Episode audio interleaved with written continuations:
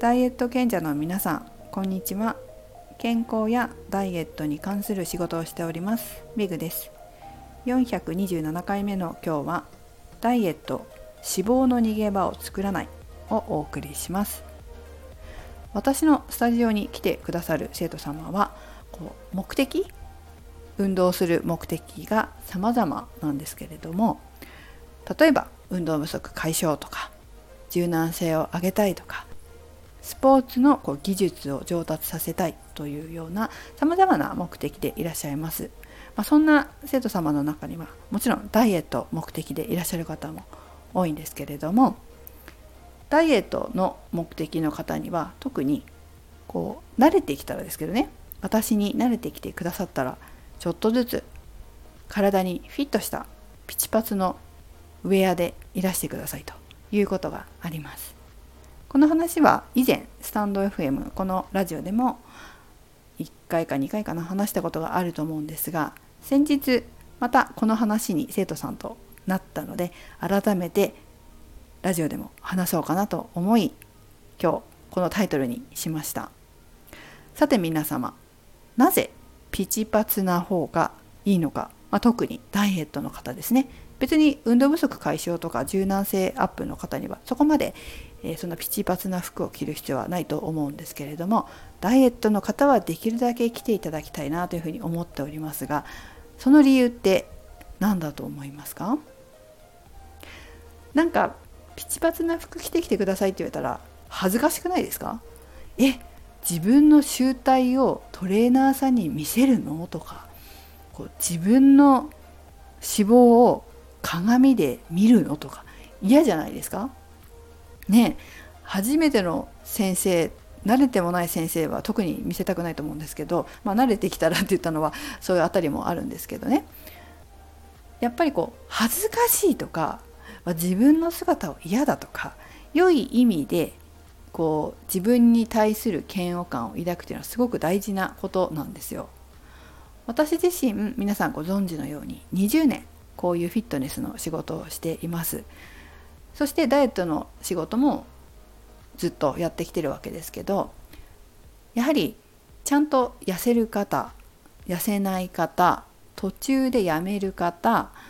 あそれからリバウンドされる方などいろんな方を見てきたわけです。そしてそれぞれに共通するパターンっていうのはやっぱりあるんですよ。でですね、えー、実際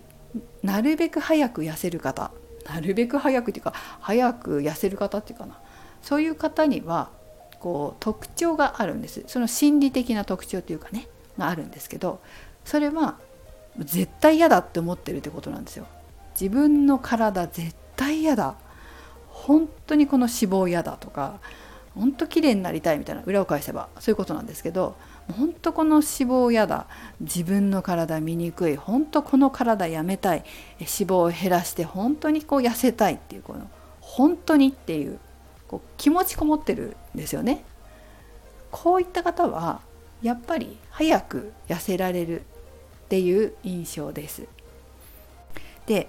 この本当に嫌だっていう状態を状態というか状況をたくさん作ってあげることも結構大事なんですよ。で皆さんこの自分のこと嫌だって思ったらネガティブに考えない方がいいと思います嫌だって思うことって結構大事なんですよ自分をこうステップアップしたりとかバージョンアップさせるためにすごく大事なことなんですよね。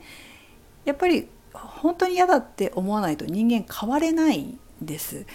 なので、えー、まあ、ダイエットの方だったらピチパツな服を着てえ人に集体を見せ自分の姿を鏡で見てうわ嫌だなっていうこういう状況を作ることが本当にこう意識に刻み込まれて自分の行動に結びついていくんですよ。どういうことかというと鏡でこう脂肪のねこうある自分の姿を見たら嫌だなって思ったらなんとなくお腹引き締めたりとかちょっとスクワットしてみたりとかなんかするじゃないですかこれが大事なわけですよ。まあ、あとはダイエットじゃなくても姿勢とかもそうですよね。街を歩いていてお店のガラスに映った自分を見たらすごい下向いて猫背で歩いてたらあやばい姿勢よくして歩こうって思うことってあるじゃないですかこの状態ってじゃあ姿勢良くすると何がいいかって言ったらやっぱりちゃんとこう筋肉を使うわけですよね。まあ下向いて歩いてたって筋肉は使いますけどもきちんとした姿勢で歩こうと思えば使う筋肉量って増えるじゃないですか。まあ、お腹の力入れてちゃんと上向いて背中の筋肉使ったりとかして、ね、下向いて歩いてるよりも筋肉をしっかり使えるそしてまたダイエットしてる人だったら鏡に映ったら自分のお腹出てたとか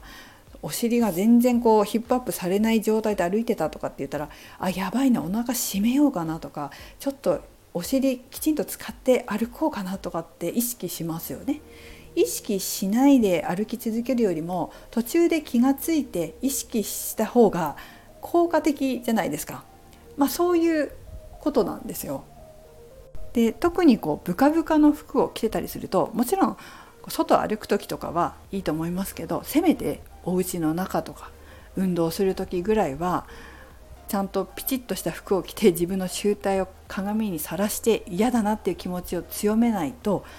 いつまでもこう自分の体から逃げちゃうんですよね。見ないようにしちゃうというかああやだやだ見るのやめようって言ったら、まあ、そこで止まっちゃうじゃないですか。だからちゃんと見て自分の現状をちゃんと見てねきついし辛いけどすごく嫌だけど見て把握してちゃんとしよう。ちゃんと普段から食事気をつけよう。普段からちゃんと歩こうとかちょっと運動しようとかそういうことを意識づけていくっていうことがすごく大事になります。そしてちゃんとしようっていうこの気持ちがたくさん積もり積もって積み重なると無意識に自分でできるようにもなります。これが本当に大事なことなんですよ。無意識に自分から逃げる人と無意識にきちんとしようって思えるようになる人とどっちが早くダイエットで結果が出ますか？ちゃんと結果が出ると思いますか？って言ったらやっぱり後者じゃないですか。ちゃんとしようって思ってる人の方がしっかりと普段から食事に気をつけたり運動をしたりとかそういうふうに自分を変えていけますよね。でも自分自身を見ないようにしたりとか逃げたりしたら自分のその集体から逃げて見ないようにして隠してたらなかなか治そうとしないので結果が出にくいわけです。ちょっと抽象的な話になっちゃってるかもしれませんけどもなんとなく伝わると嬉しいんですけどね感覚で聞いていただければ助かります。まあ、ということで、えー、ぜひ脂肪の逃げ場を作らないためにも家の中とか、まあ、お風呂の鏡とかでもね必ず自分の体を見るとかそういう習慣を身につけて、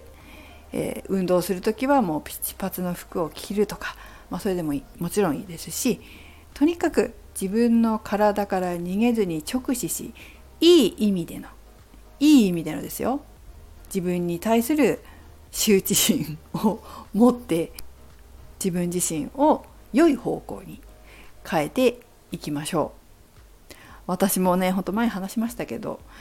インストラクターの時ですよね。フィットネスクラブで先輩にね腹を出せと、えー、ピチパツの服を着ろと。そうじゃないとお客さんから見えないでしょってあんたの体の動きがあって。って言われてこうピチパツな服を着たわけですよ。その時はダイエット目的とかじゃなかったですけど、まあ、指導目的ですよね。えー、もちろんそういう服を着ると自分の体のラインだったり脂肪がすごく気になるわけですよ。まあ、昔はね CD かけてレッスンしてましたから CD をかけてしゃがむ時にお腹に映った自分のね脂肪しゃがむとこう脂肪がさこうキュッてこう何ていうの？分かる？こう唇みたいになるじゃないですか。あれを見てねうわ嫌だって思いながらやってたわけですよ。でもうわ嫌だってこんなのお客さんに見せられないって思うから実際にちゃんと食事をコントロールしたりとか運動をしてえきちんと体をキープするように努められたわけですよね。これがねまたほんとこれインストラクター辞めてトレーナーだけになっちゃうとそう人の前に立つってことがなくなると若干油断するわけですよね。ということで、え油断したこともありましただけどそういうふうに油断しちゃうとやっぱり脂肪の逃げ場を作っちゃうんですよ